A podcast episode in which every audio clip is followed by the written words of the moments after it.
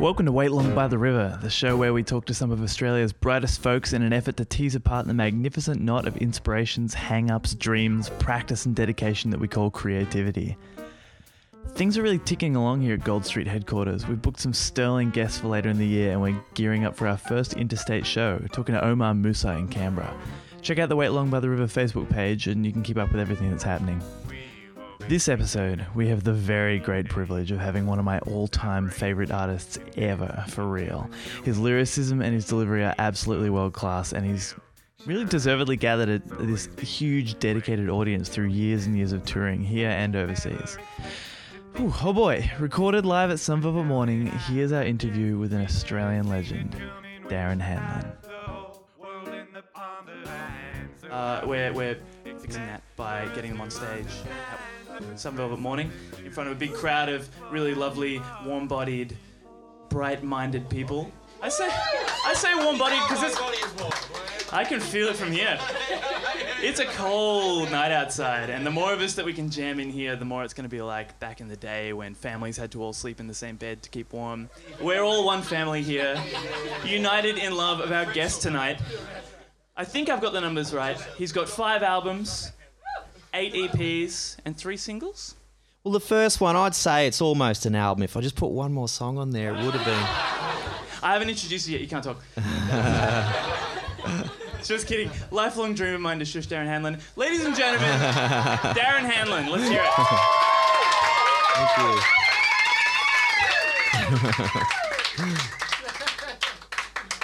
That's all my humor out of the way. I won't. I won't do any more of that stuff. Um, thanks heaps for joining us. No Daz. worries. No worries. Darren- I didn't know what to expect. Did you say Daryl? Darren or Daz? Oh, uh, Darren's fine. Yeah, good. Yeah. I'll know. I'm Just in the, not Daggles, please, because some friends of mine call me that, and it's just embarrassing. just the associations. yeah, good. Okay, if I, if by the end of the podcast um, I'm in Daz territory, I'll know that I've succeeded. No, that's all That's- right. yeah, That's- yeah. I'm from. Gympie. I mean, I've, I've heard it a lot, Daz. Mm-hmm. That's as good a place to start as any. Have you come down from Gympie to get here tonight? No, from Northcote. Ah. Do you live in a train carriage in Northcote? No, in a shed. Oh, that's pretty good. Is that your shed? Uh, it's a friend's shed. yeah. I'm not that rich. It's good to have friends. it's good to have friends with sheds, isn't Yeah, it? yeah, yeah, Yeah. There's lots of sh- good sheds in Melbourne. Yeah. So, you had no idea what you signed up for here. Your bravery is to be commended. Thank you. It's a uh, yeah. There's thousands of people out there. For those for those people listening at home, Yeah, that's welcome to the future. This is a podcast, isn't it? it is, and Yeah. future is the right term because the weirdest thing about a podcast compared to live radio or compared to being at the show is you can make as many references as you want, but you have no idea when they're listening to it. So, to Mm. those of you who are in 2020, can, There's probably a few major events that have happened between now and Yeah. then. they're listening to this in Yeah. they're listening in their dead languages class. This is how they practice their English. Yeah. Uh, yeah, because when I first started up the podcast, you know, I'd done a few shows like this. I was just telling you that's the prime material that I was hiding. Uh, I'd, I've done a few shows like this, but when I finally wanted to set up my own show that was my own thing, and I could invite whoever I wanted, and I wrote up these two big lists while I was meant to be working. Uh, and one was all people I knew and I felt safe with, and, and I could rely on to come up and get on with me, and it would be a lot like just hanging out with friends, but in front of a crowd of other friends. Uh, and then I wrote out this dream team list, and it was like Paul Kelly and Whitley and uh, Darren Hanlon and. So they weren't available tonight. The first. well, Is that what you're the beauty is, the beauty is, I emailed everyone on both those lists, Oh. uh, with a couple of notable exceptions of, of, of friends of mine who I see all the time. And you were the first to respond Oh. out of everyone, which I don't know. That's You that weren't that guy from Ghana, were you? That was offering me No, a million. Oh no. Okay. no, the we don't quite. we do million. Uh, we pay in Thai baht Oh, that's or fine. South African rand. What do you get might paid? get into the Wow. thousands. Yeah, man. I'm not gonna bring Darren Hanlon to my house and not give him a. Is this your house? It practically is. I'm here almost. this is better every than a night. shed. You got lots of room.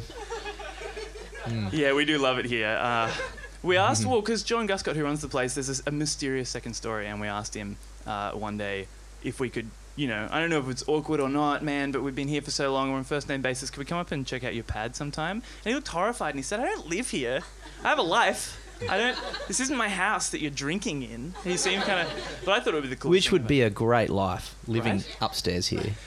Just just saying. Didn't you live up above a venue at one point? Uh, I lived at the back of a bookshop, Cool. So out the back, which I turned into a venue.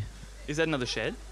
No, it's a, it was a beautiful space on on Lygon Street that um, is no longer with us. Unfortunately, it's horrible apartments.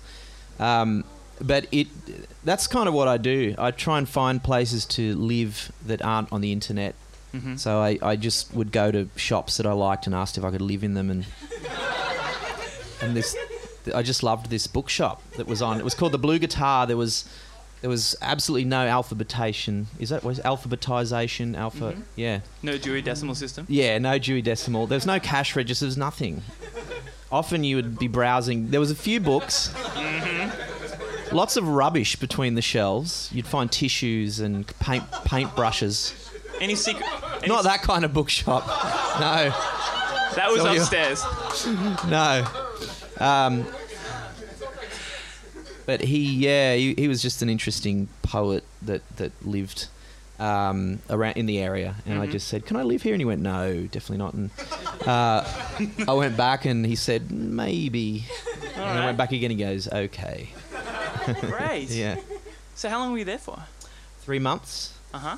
Yeah, You made it sound like such a life. Like it a felt like years. Yeah. There was uh, Vic, uh, my friend Vic, who's here. She, uh, well, we put on a, a, a gig on a Monday night through winter two Mhm. years ago, and we called it Fraser Island, and we we'd put two bands on a night and a comedian, and Mm-hmm. um, didn't promote it, which I think is a real key in getting people there, because if they feel they're part of the underground, they'll come.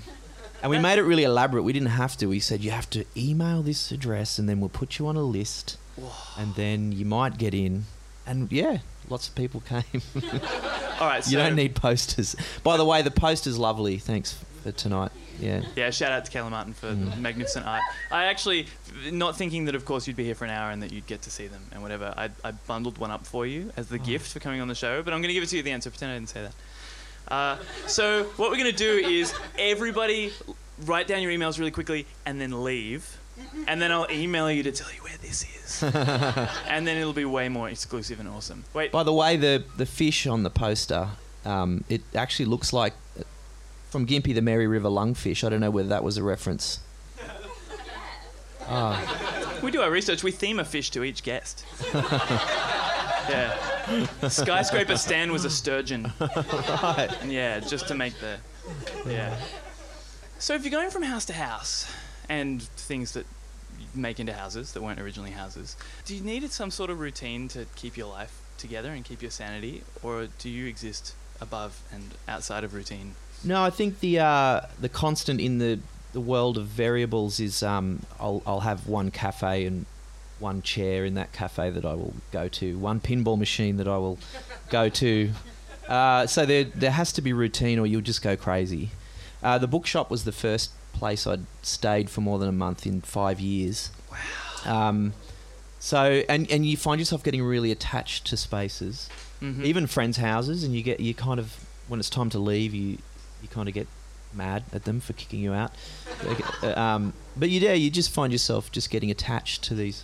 And uh, so I, I actually found a new place to live. I went and asked around. Actually, I found this one. It was on Reading's window. It was the only place that it was advertised. It wasn't on the internet, Hmm. And it was above a cafe on Sydney Road, and it was wonderful. And we moved in, and um, suddenly the cafe was in Broadsheet magazine, and it started doing a lot better. And so they needed my room for uh, for bean storage. Uh, so after one month, I was on the street again, unfortunately. So um, I'm looking at the moment if any real estate agents are out there or shop owners. we have a great room with bookshelves on every wall, which will kind of feel like a bookshelf. We can kick the cat out, and you can just I go. can sleep anywhere. Well, because she has a lovely box with like a knitted thing in the bottom of it. Oh. It's catty though. I love cats. You being in Portland, you couldn't because you go to Portland Hmm. semi regularly, don't you? Yeah, yeah. You couldn't keep yourself to one pinball machine there, could you? Surely, No, because that's the thing. Yeah, there's a pinball machine for every person there. Yeah. Yeah. Is that is that like the mecca for pinball? Is that what took you there? well, you guys. I mean, how much of a fan of pinball are you? We've heard the song. Well, music's my hobby. Pinball's kind of life. Let's see. Uh, no, I was unaware of the the thing, the thing about pinball in the Pacific Northwest is Seattle as well. There's there's it's uh, it's a wonderland. Every cafe, every hotel, every yeah, lots of houses have them. It's it's amazing. It's amazing. So um, yeah, it's a draw card. The music, yeah, there's lots of good music there too, and coffee and beer and whiskey and So all the stuff that you really like. it's kind of a one. It's it feels too easy, you know. In life, you need challenges, and I feel like sometimes Portland, um, you spoil it with choice. You know, you ask for a non-dairy latte, and they say, "Would you like hemp, rice, oat, almond, cat?" Yeah, How about are you spoiled for choice for accommodation though? Because that's the yeah. Everyone's, and that's why all the bands moved to Portland was because there is uh, an abundance of beautiful, uh, amazing houses that are really cheap, and you've got an attic where you can put a recording studio, and you've got a basement where you can have a rehearsal room, and the whole band can live there for nothing. And yeah, Wow. that's why they that's why they went there. What are we doing here? Yeah, Sounds amazing. yeah, yeah. We're talking about a friend, the guy, one of the, our friends that that I make music with over there, and we're talking about his mor- mortgage, and uh, and I said, how much do you know how much the house was? This is beautiful, you know, craftsman home in the Mm. suburbs of Portland. Said, yeah, it's expensive. It was like two hundred thousand dollars. As a person who's been idly just googling house prices around this area recently, Mm. that's um, yeah, that's orders of magnitude away. Mm. Well, I nearly bought a house in Portland. I was five minutes away. Someone bought it just before me. Oh, gazumped. There's a word for that. Ninety thousand dollars. It was ninety thousand dollars, but because I'm Australian, I cannot get a loan to buy a house there, and I can't get a loan there to buy a house, so I had to pay. So I was, I was calling my mum saying, can, "Can we do this?" And she's like, "Do it, sell, buy, you know, buy the house." Yeah. But someone got it before. But I got the idea because I was, we were in Astoria, which is um, a uh, a seaside, a beautiful seaside town where they filmed the Goonies, and yeah, yeah, yeah. Do you know the other two films that were made there? Yes. Wow. Kindergarten Cop, The Goonies, and almost. Uh, what's it called? Short Circuit. Hmm. That's the beginning of our beginning and end of our movie trivia section. Oh no, there's going to be more. All right, good. yeah, uh, but yeah, I went. We went and um and we went to find. We did the Goonies tour. I, I googled um all the locations and we went. I was with um uh, a good friend of mine, Mick Thomas from uh, Weddings Parties Anything, Mm. and he had asked me to produce an album for him in Portland and. Um, we just talked. The Goonies came up one day. He's like, "What are you? What are you talking about?" And I said, "You haven't seen the Goonies?" I'm like, so we booked a accommodation out at the beach, and I made him watch the Goonies. And then I made him listen to Cyndi Lauper the whole drive there. And, uh, he wasn't. Yeah, he made me turn that off. But we went and found um, the house where they filmed Mikey's house in, in the Goonies, and Data's house is next door. But next door to that was a house for sale for hundred thousand dollars, and I was like, "Oh my god, I'm going to start an '80s B and B. I'm going to buy a DeLorean, and you can you can rent." Yep. And that's when I got. That's when I started looking for real estate in Oregon. Yeah, You must have come up with a smashing name for that. One-eyed Willies. That's that's the bookshop with the tissues. Yeah, yeah.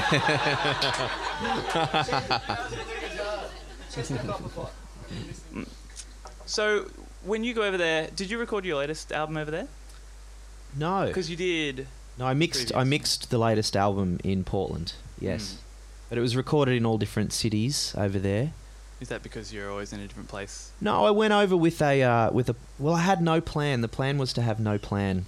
Mhm. and I uh, it, it was it's been a year in the making this one because I went with one song which actually never got recorded, um, and I uh, um, kind of just got a little disheart- disheartened with um, the whole uh, music process of you make an album and you tour for three years and you make another. It's just it just felt a little bit like a, a factory.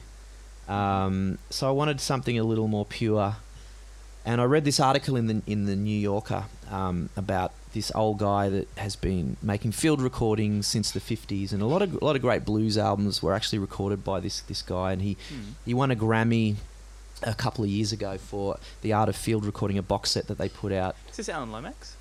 No, It's he's long gone. But Lomax. he, long- this yeah. guy knew Alan Lomax really well, Huh. um, and uh, so yeah, he put this this box set out, and this I I, car- I just thought it was such a beautiful idea. The people that he records are um, are families that have passed down songs through you know generations, and and the songs um, have evolved that way, and they're about the people that sing them, and it's just a beautiful social um, tradition. And I just like that that idea of making music for the sake of it and not for the business of it. So um, I went in search of I didn't know what, but this this article I was carrying this this crumpled up New Yorker as a touchstone, I guess, and um, uh, yeah, so I just bought an Amtrak ticket and went to the Mississippi and um, and just started from there. Actually, I, I emailed a few. Like like you with your list, I emailed my wish Mhm. list of studios, and only one got back to me. Um, and this guy's name was Andrija, and he had just recorded the Alabama Shakes record. Hmm. Um, and he uh, had this studio in his house, and it was just really beautiful. And he was an enthusiastic guy, and he's, oh, I really like your lyrics. I want to, I want to do some recording, and Great. but I'm really busy. I only have one day for the whole year.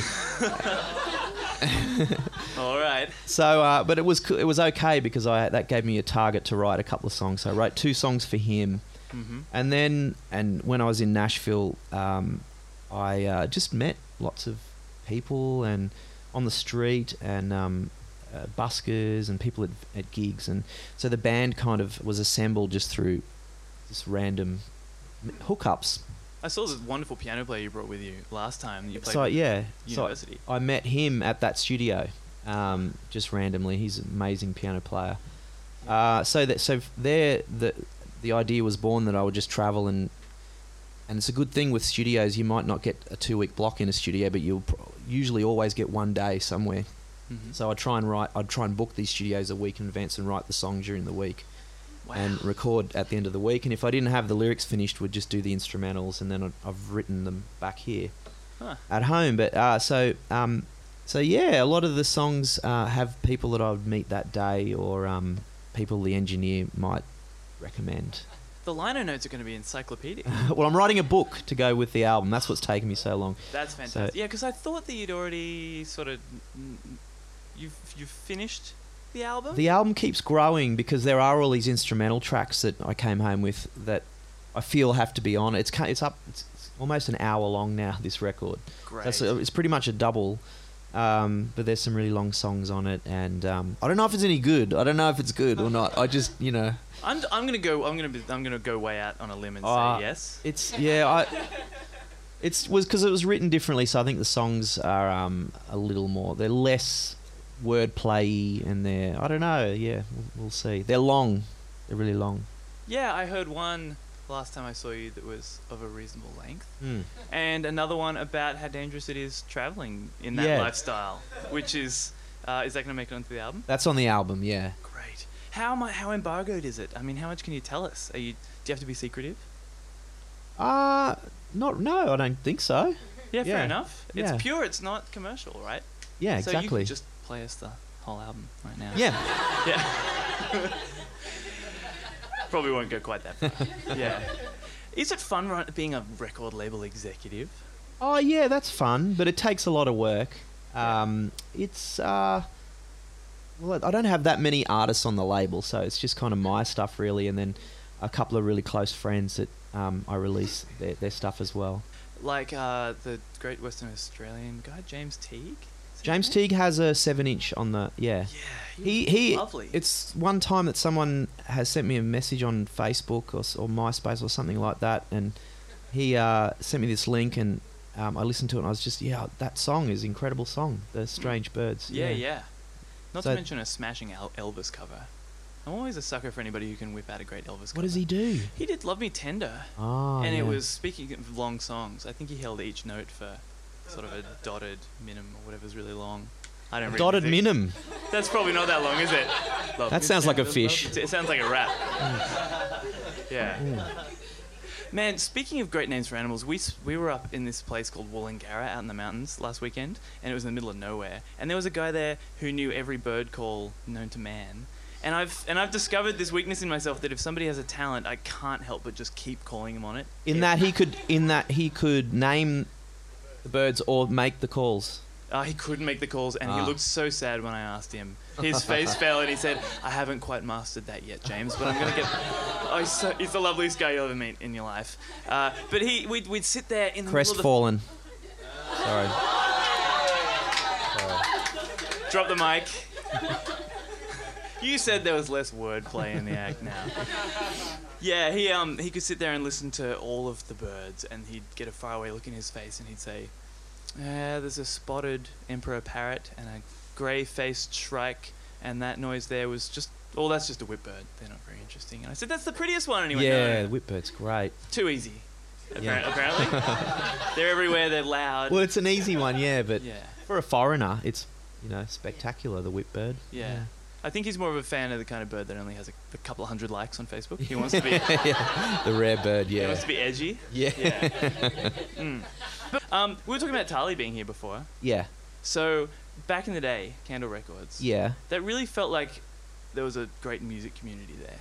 Yeah. Did you? Did you guys? Were you guys like a social scene as well? Were you all hanging out? That's how it started, yeah. Uh, well, the Simpletons, which was the band I was in, we first came to Melbourne um, in the early '90s, '94, I think was, and um, and our first gig was at Melbourne Uni, and we had nowhere to stay. I remember our bass player sleeping in the flower garden at at the university. And he he he wears he had this elaborate sleeping mechanism where he'd he'd w- have an eye patch and then he'd wrap a t-shirt completely around his head like a mummy, so you could Mhm. just see his mouth To keep the light out. yeah, it was like sensory deprivation, and um, and he woke up in the with the students looking at him. Mm-hmm. He slept until like nine thirty. Um, but it was one. I yeah, I didn't know anything about Melbourne, so I just remember that beautiful morning of we we got in, you know, two in the morning, and I just walked around the streets with with our um, our manager at the time. We just were just marveling how beautiful the city was, and we went to we played the the uni gig, and someone came up to us and said, "Oh, you guys remind us of this band, the Lucksmiths, and they're playing tonight." So we went, and then we've been friends ever since. Yeah, that's how it all. Just that one night, I guess, fortuitous Wow. meeting, and then we had other friends in Lismore, um, the Mabels, and we brought I the Lucksmiths only had a cassette, and uh, I played that till I pretty much wore it out, and we got back to Lismore, and we we dubbed it onto a reel to reel, so the radio station would have it. Cool.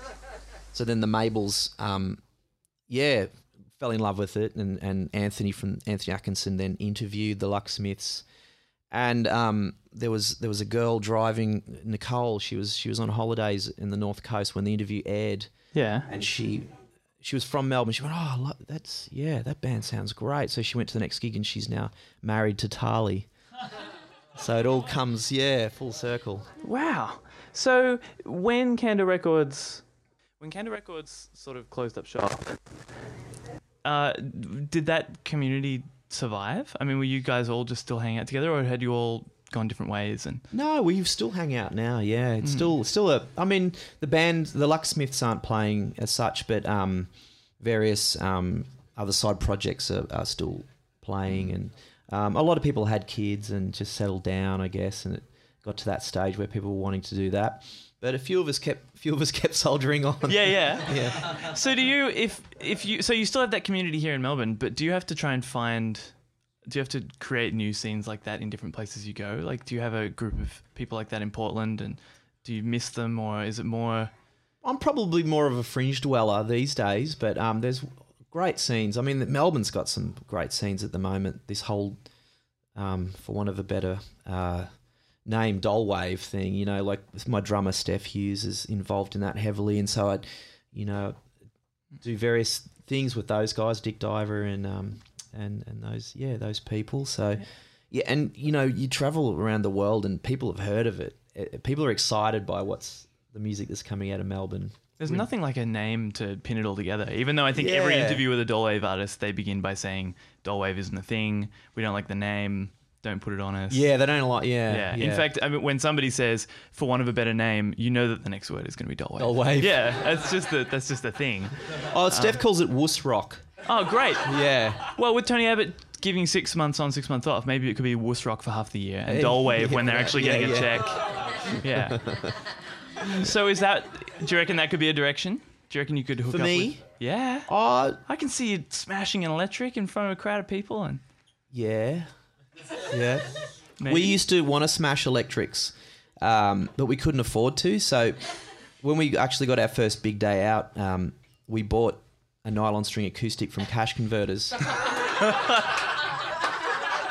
And just smashed that. Yeah. But no one noticed that we'd switched guitars. I was playing a Rickenbacker and then smashed like a um like an old or something. Yeah, some a poor little Takamine, some kid's beloved guitar.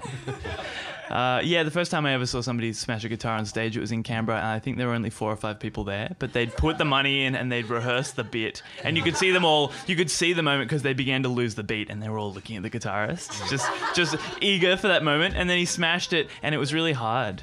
And he just couldn't get it to fall apart, and then and he just threw it on the ground, and they kept playing, and everyone and the mood just dropped in the room, but only infinitesimally because it was already this close to the ground. Yeah. So you got a big day out relatively early on. Yeah. Do I get that impression? We had our, our biggest, the biggest gig I've ever played was probably one of my first, or at least in the first week of the band's um, life. Um, we had a wish list. We we had this very strange meeting with a manager. We had weird managers. Um, first of all, we had this this girl from Lismore Uni that wanted to manage us, and she'd um, carry. She was just good at keeping receipts, and she'd keep them in a little purse from an op shop. And that was it. But she made us great salads every day. We get a little salad box. Oh, But that was yeah. she sounds perfect. She was great. I don't know she where she is big- now. I'd love to see her. And she got you a gig at the big day out. No, Oh, no. I was about to say because oh, two out of three No. bad. no. Yeah. She let yeah she she forgot to book us accommodation in Melbourne. Hence the flower garden. But, um, Which hey, that all worked out. yeah. So that that didn't last long. But then we had this other high flying manager that came from nowhere, and I'm not. Sure. We had a meeting in a King's Cross hotel room, and she said, Hmm. "Please write down a wish list of all the bands that you want to play with." This is early nights. We're like, "Oh, things of Stone and Wood, uh, Club Hoy, Midnight Oil." And we went through all these these bands, and she wrote them all down. And we got a call a week later, and she goes, "I couldn't get you uh, any of those bands." That you said, but we have got you on a Willie Nelson concert. No way. Which at the time I wasn't too stoked on, but now I'm like, what? Why didn't I? Yeah, embrace that experience a bit more. So we were we played between Willie Nelson and Waylon Jennings Whoa. and and Billy Joe Shaver um, at the Brisbane Entertainment Centre. So that's and I'm like, man, music's going to be great. This is like, if this is what it's going to be like, I'm in. But that was the biggest gig I've ever played. Yeah. Yeah. we've got to org- we've got to organize a thing when it's like the 10 year anniversary or 20 year anniversary. Oh, or it was great, can- and they were really friendly. That was yeah. yeah. We could get maybe we could get them with the power of the podcast behind it. We could get Willie Nelson if everybody tweets Willie Nelson. I don't think that works, does it? Probably he's very supportive of um of all kind. Yeah, I've had some friends in America that have just played on his ranch. He has gigs on his ranch still. But Waylon was yeah, that was that was something meeting Waylon Jennings. He was just sitting in his in his dressing room, um, with his feet up on the on the um the desk, the counter thing, with his hat pulled down over his face. And I just went in. I didn't know he had the lights off, so I didn't know he was in there. And I looked around. There's somebody, and he didn't even look up. He just said, "How you going, there, boy?" Whoa. yeah, it gives you shivers. Sorry. Mr. Jennings. yeah. Having managers from way on early on, was it a shock when you had to start booking your own tours and stuff? No, I love booking the tour. I love the strategy of booking the, the tours. I love um, finding new venues in little towns, and that bit's the, the fun bit of, of management if you have to do it yourself. But generally, I've yeah, I've always worked with someone alongside someone else that, that does all the that the boring stuff. But yeah, I love the strategy of working out which you know which direction to go and Yeah, and if I sleep here tonight, then whose house can I sleep in this place? And what's, yeah, yeah. what's your strategy? Do you call or do you email or do you write a handwritten letter? Or Well, usually it's up? somewhere I've been to to write songs or a town I have yeah that I've I've travelled to and I'll check out the local Mm. venue and like Manila. Manila I've never played unfortunately. No way, not even No. the song. No, I've never. Well, I've been there obviously, but I haven't. Yeah, there's no real gigs in Manila. I don't think. We, You Yeah. could make it happen. It's a it's a very small town. Hmm. What's that old? What's that old rickety piano that you play that song on? Is that that wasn't in Manila then? I had this romantic story where you ha- found the piano in Manila and you sat down and you just one take. No, knocked out the Manila. Um, no, there was. Uh, there's a. Well, I went there a lot to write because there was a great caravan park called the River Gums Caravan Park that had a beautiful old Bakelite caravan you could get for forty dollars a night. That every time you, you rolled over in bed, it would it would move. It kind of. It's like a waterbed, but it's a whole house. Yeah, and and the couple that ran, I, they probably still David and Lee. They probably still run the caravan park and were lovely and would bring a tray, a breakfast tray on the stoop every morning and Oh. just a little little tap on the door and yeah. Man, salad boxes, and- breakfast trays. Yeah, it was one, and we went. I went with Lee and her her elderly father to to the um the dawn service Hmm. in Manila, and that I'll always remember that. There were um, I mean, it's a beautiful town, and just just being there when the sun comes up, and uh, these army reserve soldiers with wooden, they had w- carved wooden rifles that they were doing the maneuvers with, and um. And it was the first year the old lady that plays the organ would, would she'd do the last post on the organ. They'd drag it out into the street, Wow. she didn't do it that, that year. Unfortunately, she was ill or something, so they they recorded it on a cassette. Hmm. But someone had hadn't rewound it or something, and it was like a Phil Collins song. Great. And just to hear that, like through this empty street with about fifty people standing around, yeah. but they rewound it and yeah, and found it. You got there in the end. And the bat, you know, when the batteries are kind of dying, it's like, Oh, it's lurching back and yeah. forward. But it was a beautiful moment. That's how I discovered the music That's of Manila. Aladdin. That's yeah. That's uh, that was my Manila experience. Wow. And that's where the song comes from. Yeah, Yeah. And it's also one of those plays. I didn't go out there to write the song about Manila. It just kind of happened when you, yeah. And how did the show, speaking of being somewhere really distant to write a song, how did the show in Broken Hill go? Slagfest Slagfest. was was great. It was really it was really promising. It's um, Broken Hill. It's really hard to get people to pay a cover charge, Mm-hmm. no matter what it is. They they're very staunch in in not paying cover charges. So um, we put six bands on for twenty bucks, and people were arguing at the door. I only want to see one band. Can I pay five? And you know that kind of stuff. Their maths aren't quite there. Yeah. Yeah, yeah. But it was yeah, it was fun. We took this this Melbourne band called the Burnt Sausages out there, and, and they dress up like sausages and just sing about barbecues, and um, they went down a treat. They're onto something. Yeah, yeah, they went down really good. Um, and we had and we found some local musicians as well to play. And there was there's a band called ABBA Cash from Broken Hill, and they sing ABBA songs in, in Johnny Cash style. Wow. Yeah, That has legs. yeah. Wow. Do you do any covers of, of ABBA Cash? Do I? Yeah. No, no, no. Oh, sounds like the kind of thing you could really slip Can you into the hear the drums, Fernando? that kind of yeah. That kind of style. Wow. Hmm. Hmm. Hmm. So you get out to these towns and you encourage the people to pick up their instruments and, and get out and play. I mean, are you sort of a, a Pied Piper figure? Do you come into town and you find kids who are playing on the street and you say, I'm throwing a festival? Or Not a lot of kids are playing on the street in Broken Hill, and the kind of playing they're doing isn't musical. Yeah, yeah. All there's right. it's a street. There's a lot of street kids there. It's a bit it's a bit rough. Like you got to talk your way out of a lot of fights in Broken Hill. Really? Yeah, yeah. Um, it's it's a rough town. Um, What do you say up there that gets people? you just look a little bit different. Yeah, if you don't Hmm. dress in um, kind of those Garth Brooks style shirts and um, I don't know, like. But saying that, there's a wonderful there's a wonderful um, subculture. there. There's a great art scene there. Um, so it's that's what I love about those country towns: the clash of cultures and and Mm. people want. I mean, the the light out there is so beautiful that a lot of visual artists will go out there, photographers will go out there. Not so many musicians. There's a lot of writers out there. Mhm. Um, but yeah, if you're new in town, you you meet people pretty quickly. Yeah, Uh, and in fact, this album, this album, uh, the the life cycle of this album started and finished there. Where, it's where the book starts and finishes. because I went out there for a month to write Mhm. before I went to the states, and and I met a bunch of people, and there's yeah, there's a massive social scene there if you if you want it, but if you don't, if you want to work, you can lock yourself away as well, which I really liked. But um, it all centered around the pub that I stayed in, the Palace, which is where they filmed Priscilla, Queen of the Desert, um, and yeah, so it's still a lot of actually a lot of drag queens um, drink there, and uh, so it's an eclectic mix. But often I would go down for a whiskey at the end of the night if I'd been working just for a nightcap, and a few times someone would say, "Get in the car, we're going," and I'll be like, "What?" We're going to a party. Get in the car. I was like, I've got no shoes on. I'm in my pajamas. Get in.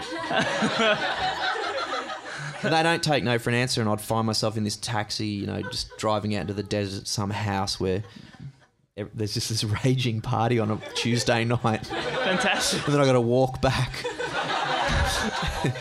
so yeah, great, great things. Uh, if you want, yeah, there's experiences to be had. Wow. Oh, but I should say, um, so a reason that I went wanted to go out there also is that I was reading this Clinton Walker book called Buried Country, and also my friend Toby Martin from the band Youth Group Mhm. had just he he did his thesis, his PhD on um, uh, Australian country music and fell in love. Um, with all this Aboriginal country music, and a lot of it came. It's kind of the birthplace of Aboriginal country music is out there, um, in from Wilcannia, which is it's about 200 kilometers back towards the coast. Um, so I there's this a singer called Dougie Young who's this amazing Aboriginal singer, um, who's kind of our Robert Johnson, I guess. I mean, we didn't have the kind of field recording um, tradition that America had, Yeah. but there was a few, and um, a- and a, there was one guy in particular that's still alive now that that went out to Wilcannia and recorded a lot of Aboriginal singers. So I had this album of Dougie Young's, and it's it's so great. It it's a, it's way ahead of its time. It's it's folky. It's funny. His lyrics are really good. He he references things that were happening in the town, uh, political things. But it's just, in fact, I've heard it. I said I asked Roger Knox, who's a great Aboriginal singer that's still playing now. He'd actually met Dougie Young because he he died in mysterious circumstances and. There's not much known about it, but but but um, Roger met him, and I said, "Did, did Dougie Young listen to a lot of Slim Dusty? Because some of his songs have melodies straight from Slim Dusty songs, and, and, and he said, no, it's the other way around. Ah. Slim took these melodies. Well, not Slim, but the song the songwriters, like the pub with no beer, was taken. The melody was taken from Dougie Young. Yeah.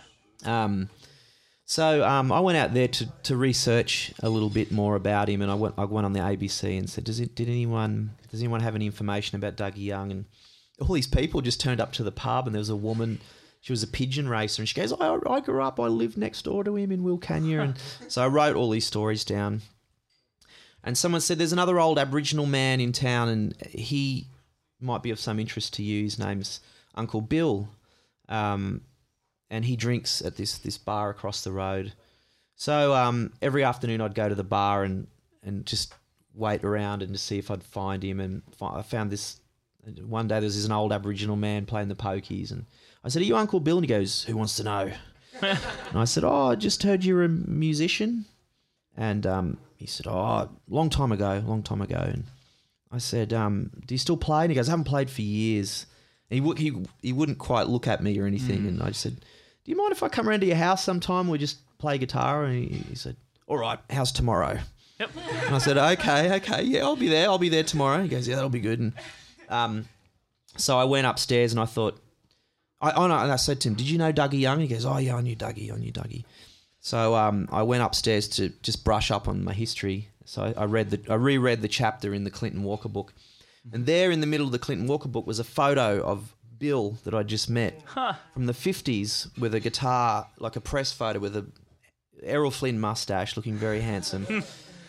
and I just couldn't believe it. I'd, this guy is just just drinking in this RSL club in Broken Hill, and no one knows about. You know, he was a singer songwriter as well. So, unfortunately, his hearing's gone, so his pitch is a little shaky. But I was able to record a few songs. He's never been really recorded.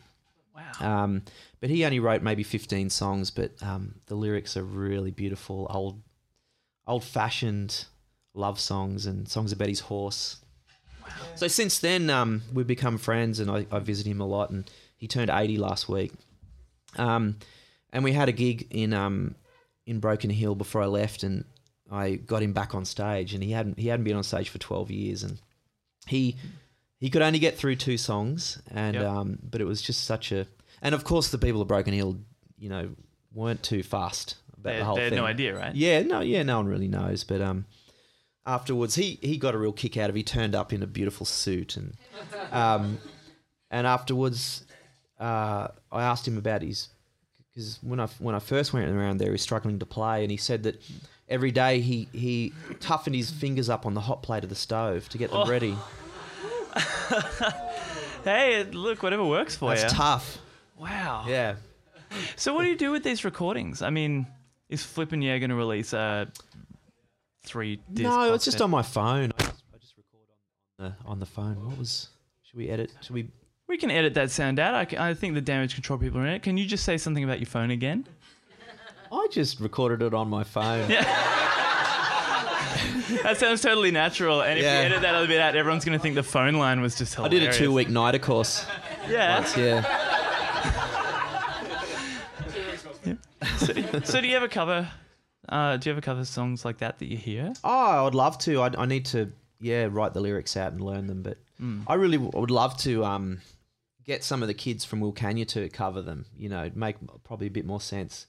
Um, and and have some more gigs out there. Be- Um, because e- even on the Slag Fest, we found a um, uh, another Aboriginal songwriter from from Wilcannia who came in and uh, and played and was just blew everyone's minds. Like he he was just he's never been recorded, and um, just had the most beautiful songs. Yeah, Wow. And uh, and he's he hung around and watched every band and just like like we were we were jamming on the balcony with him at, at the end of the night, and he just got a kick out of being a part of it. Yeah. he'd never played in Broken Hill, well, his whole life. Like he lives in Wilcannia. Huh. Uh, so um, yeah, there's a there's a wealth of just great musicians out there. I'm sure it's I'm sure it's the same in a lot of towns too. Oh, yeah, they're all over. I mean, the Yeah. the amount of people, the amount of fantastic songs that I've heard in Canberra, of Hmm. which there are no recordings. I mean, there's a group there called Cuttlefish who have been trying to cut a record for ten years, and the lyrics on those are second to none. I mean, they're just the wordplay is ridiculous, and the Yeah. the history behind the songs is right there in front of you, and and the feelings there. But there's just no recordings, and I worry about those songs just sort of Languishing, yeah. yeah, disappearing. Talking of writing out the lyrics for songs, does that come naturally to you, re- re- recalling the songs, or do you really have to work at putting them in your head? I feel like every time you write a new song, one pops out. I see. So I'm always struggling to remember lyrics. Yeah. Right. So when someone does a really absurd callback from from way way back, if someone wants you to play, Yeah. I mean, obviously not punk's not dead because that I mean that just stays right. That's not going anywhere. That's But- tattooed. Um, Yeah. yeah. But like Electric brain. Skeleton or something. I mean, can you just whip that stuff out, or do you does it give you pause? Uh there's some of the, the probably the more obscure ones that that um yeah that get lost. What's your most obscure song? Yeah. Service station. Yeah, it gets gets requested sometimes. That yeah. gets played in the car. That's a great song to listen to in the car. Yeah. Oh. I'm sure there's a bunch that aren't on recordings that are just like, what about the one song that you went overseas with Oh yeah. that didn't make it onto the album? I mean, where's he? Is he still Oh, Right this now? will be the next album. really? Do you want me? Should I? Should we do it? Yeah, that'd be great. So, um, Shelley Short is in the audience, and this is a duet. Do you want to sing it from there? It's a, this is a duet that didn't make it.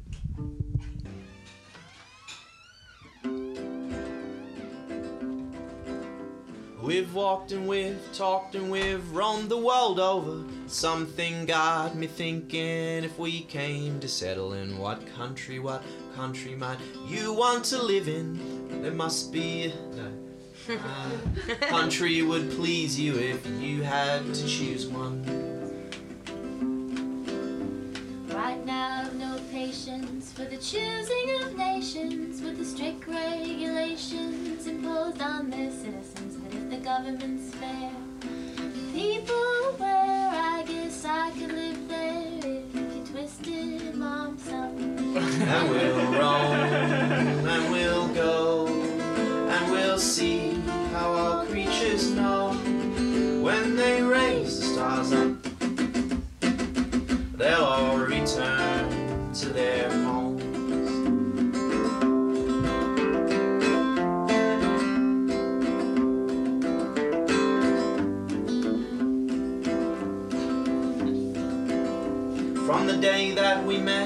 ramble and fever. So this question I ask is simply hypothetical. What city, what city might you want to live in? There must be a city we can't move round forever.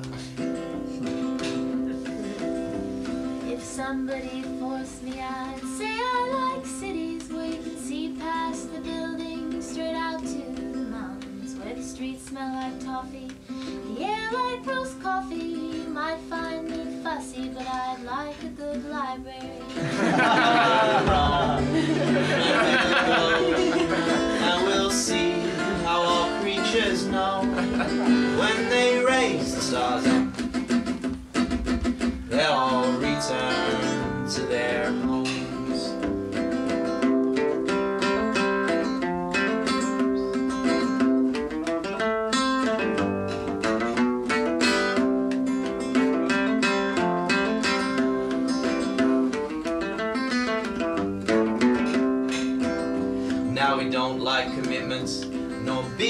Consistent, and avoid all payment for bills of utility. But if there was a house you, new or old one, what kind of a house would feel good wrapped around you?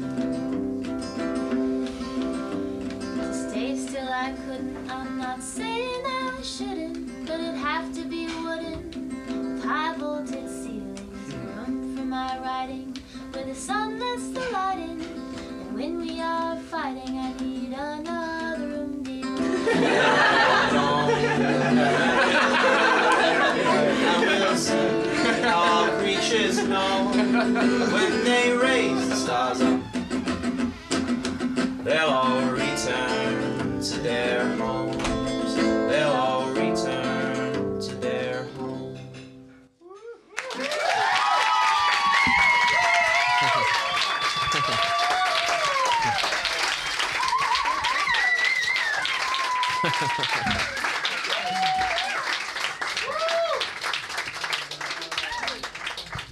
Well, that's a treat.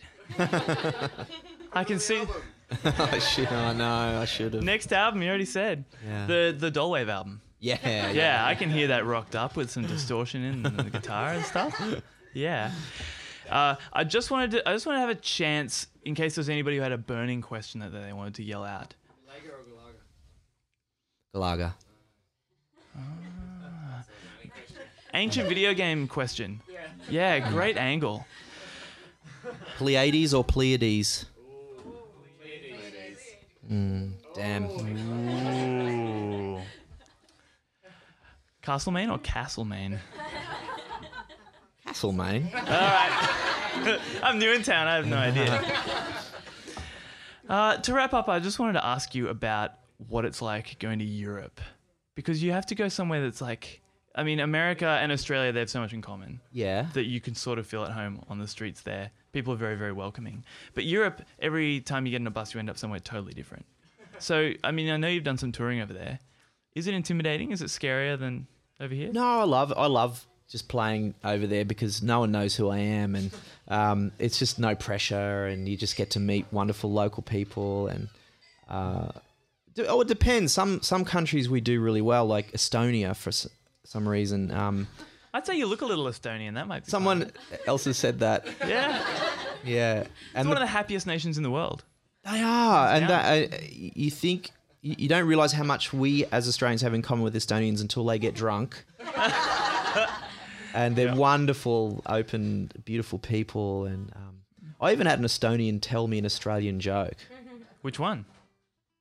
Um, he was like, I can't do an Estonian accent. He's, um, he's, he said, There's a, there was a helicopter landed in the war, and the American jumped out of the um, helicopter and he beat his chest and he said, I came here to die. And then the Australian jumped out of the trench and went, Oh, g'day, mate. I came here yesterday.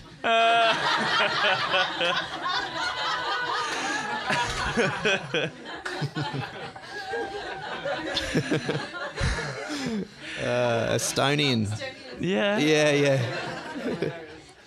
yeah, no, Estonia is good. Lat- Latvia is weird. Um, we've played Latvia um, a few times uh, in Riga, and it's it's amazing because they're bordering countries, but um, Latvia is massively into metal and. Mm-hmm. Um, but there's one one gig promoter that loves my song Elbows, so he keeps booking me.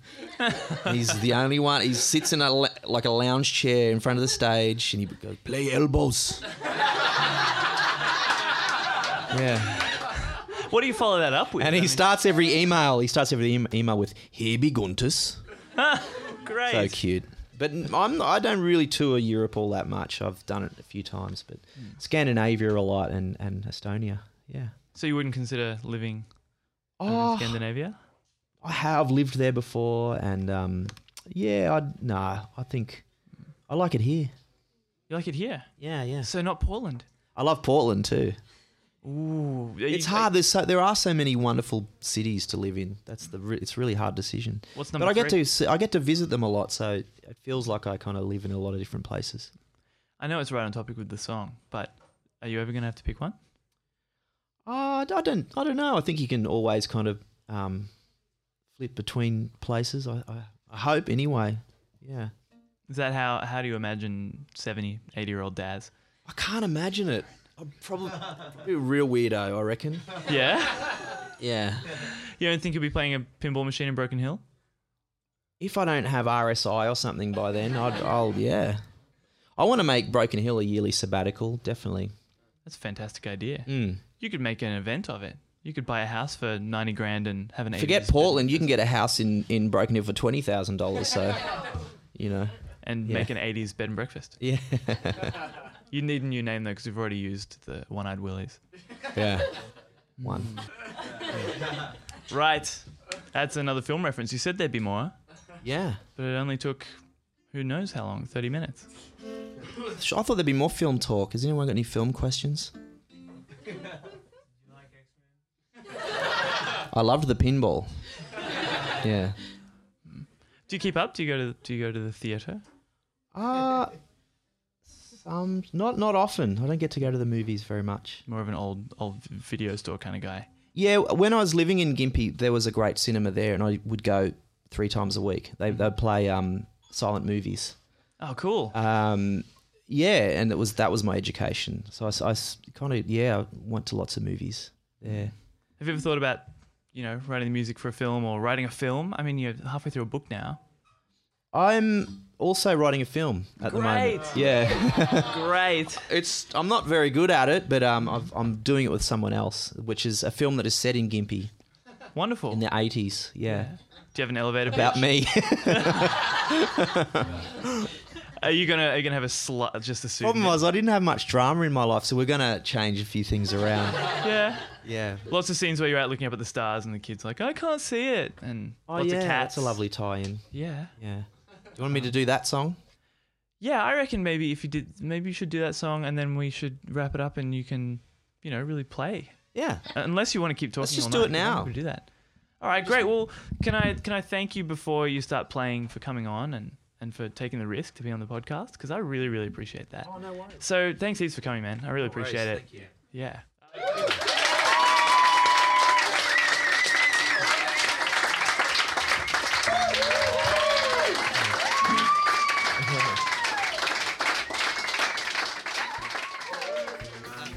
Thanks for listening. That's our live show with Darren Hanlon. What a wonderful guy. He plays a couple of songs to finish up the show.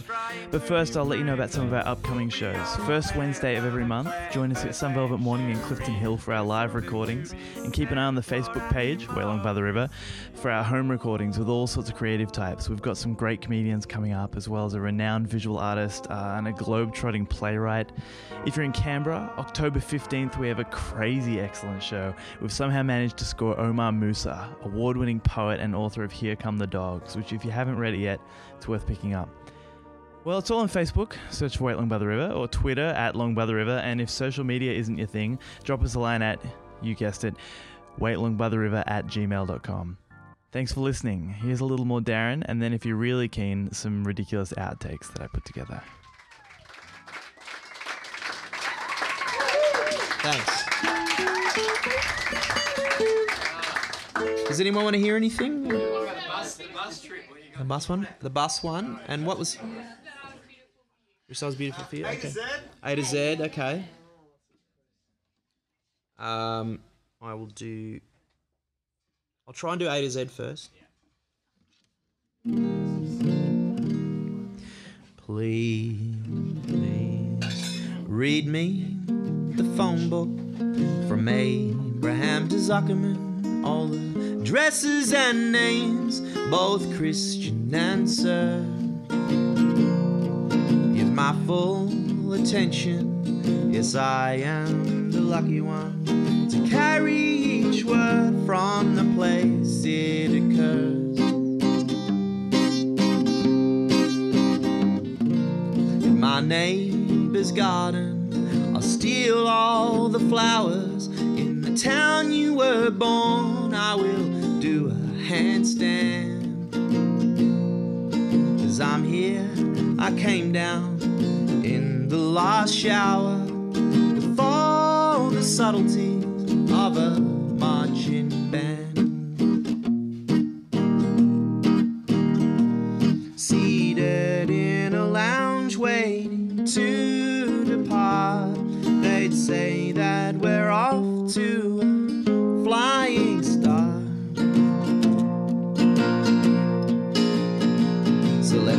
A city bus. We'll jump from burning buildings while a circle of firemen catch us in a net. We'll make paper aeroplanes of encyclopedia from abacus to zebra, the entire set.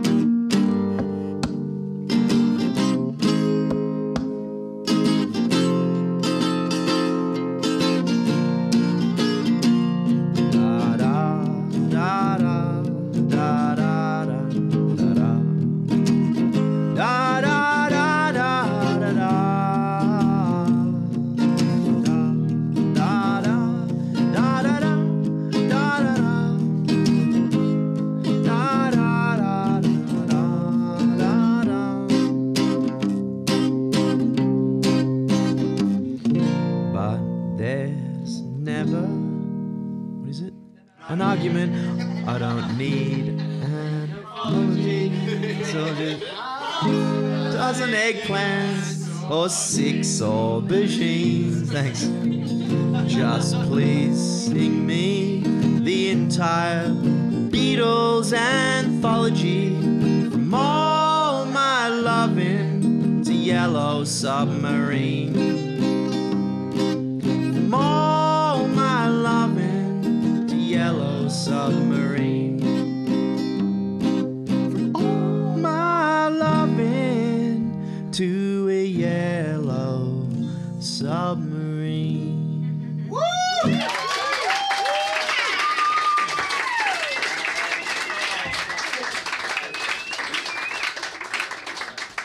See, Waylon Jennings had an auto cue with the lyrics, and now, now I know why. I thought, who's ever, who would need that? Yeah. I'll try Wish I Was Beautiful for You. It's been a while.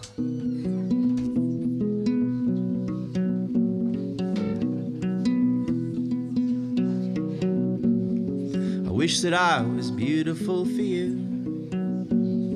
I wish that I inspired tiny fireworks inside the way you do. So delicately made, a prayer left unprayed before the morning sky fades up to blue. And I wish that I was beautiful for you.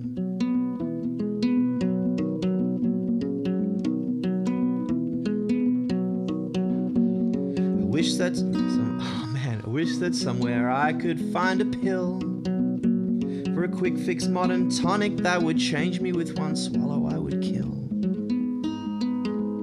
I watch folks line up to pay, just stare at me all day, but I turn them all away, if that be thy will. One tiny little innocuous pill.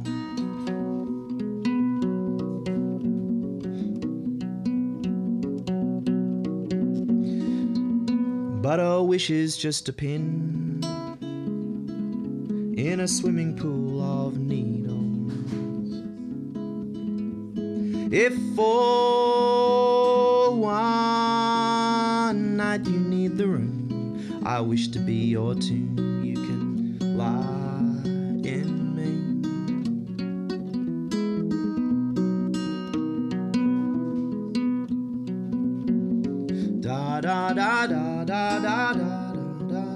Is it possible I've other things you need? But to be worthy of a single page out of one of those magazines you read.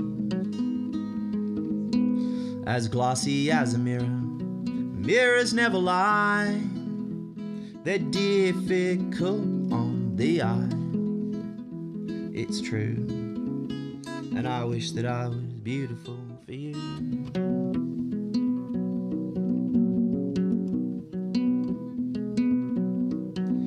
And I dreamed that we were traveling on a bus, speeding along an unnamed plain between somewhere and nowhere. There was us. Our hands lay useless in our laps, like beetles on their backs. We came to a stretch of road where a fire had burnt the edges all along. It looked as though the highway wore eyeliner. He kissed me by surprise. When I opened my eyes, you into some old guy. That's terrible. And I screamed. But don't forget, of all these things, I've only dreamed.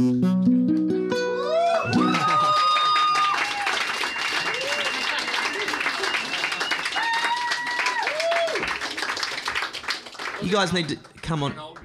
It must be, it really was an old guy. No, it's a dream. Ah,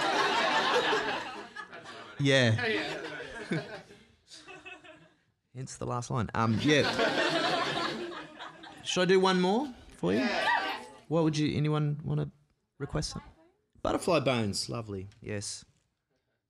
Well, thanks to James for, uh, for putting this on.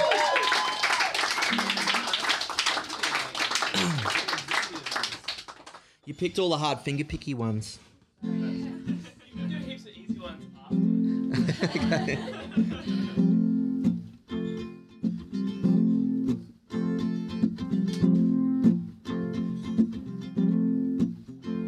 after. You all think I'm going to do a Jack Johnson cover, boys?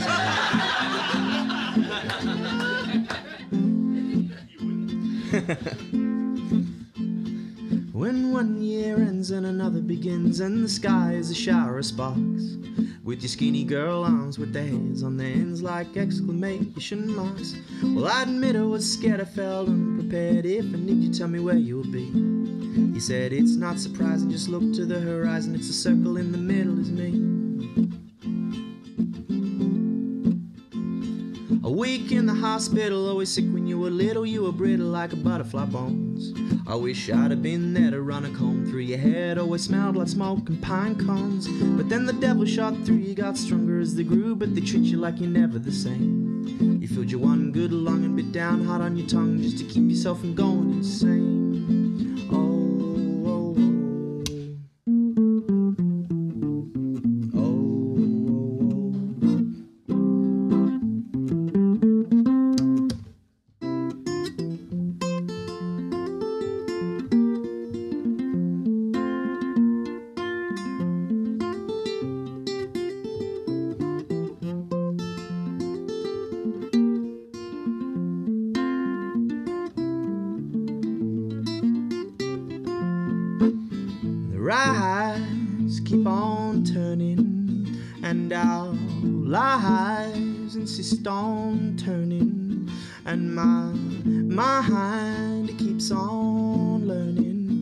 Can smell something burning. Now, in a minute or less, I tried to confess every single thing you learned so far. In a skirt you'd stolen as the road's unreal, and Anna rolling neath the wheels of the car. No, I haven't been drinking, I don't know what I was thinking, but it really don't mean anything. Do me a favor if you wanna be my savior, then you're gonna have to wait till the spring. You said, Do me a favor if you wanna be my savior, then you're gonna have to learn how to sing. Thank you.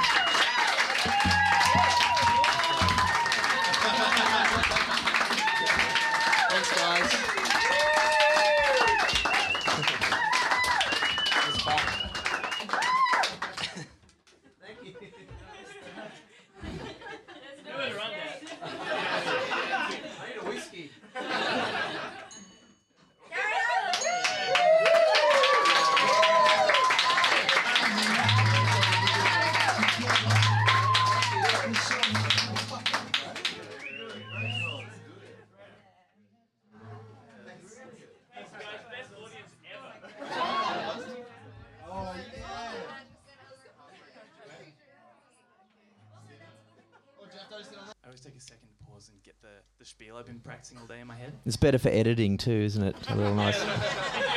If we stuff up anything, I just want everyone in the room to just be totally silent just for three seconds.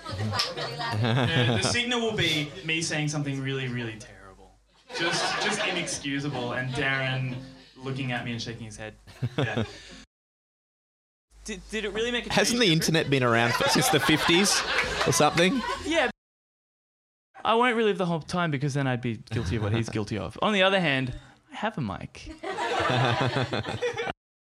okay, so that question's totally off base. I don't know if it, I have no idea.